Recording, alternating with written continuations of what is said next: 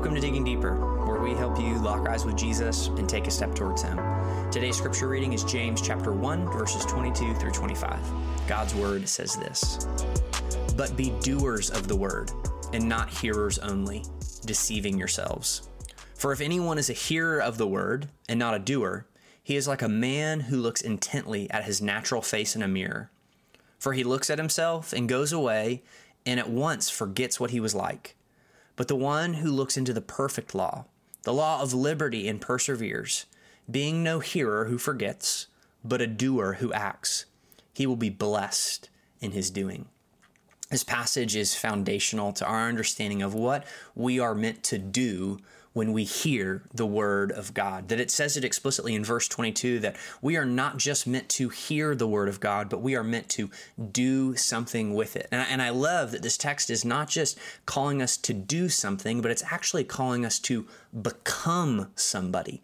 That the Greek construction for become for be doers of the word is actually this idea of becoming a doer of the word. That it is something that we grow into. It is something that we become. And we become things by practicing them, by doing them again and again. Um, that we are not just meant to hear the word and then forget what we have heard, like we are a man staring into a mirror who immediately forgets what he looks like, but instead we are meant to put it into practice and to do something with it. That God is not just desiring for us to be smarter sinners, but He wants us to be transformed into the image of Christ. So maybe think about it this way Imagine there's a husband and a wife, um, and the wife says to the husband, Hey, the trash is full. Now, um, her intentions are very pure here, but she's not just letting him know there's not enough surface area left in the trash can, but instead, she's wanting him to do something with this information. And in the same way, God has spoken to us. And it's not just for the sake of knowledge, it's for the sake of transformation, it's for the sake of action. So may we receive the Word of God, be it from a Sunday sermon or our own personal Bible reading, and may we be doers. Maybe we become doers of the Word and not just hearers. Let's pray to our God now.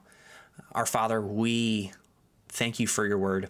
We pray that by the power of your Spirit, James chapter 1, verses 23 through 25 would change us.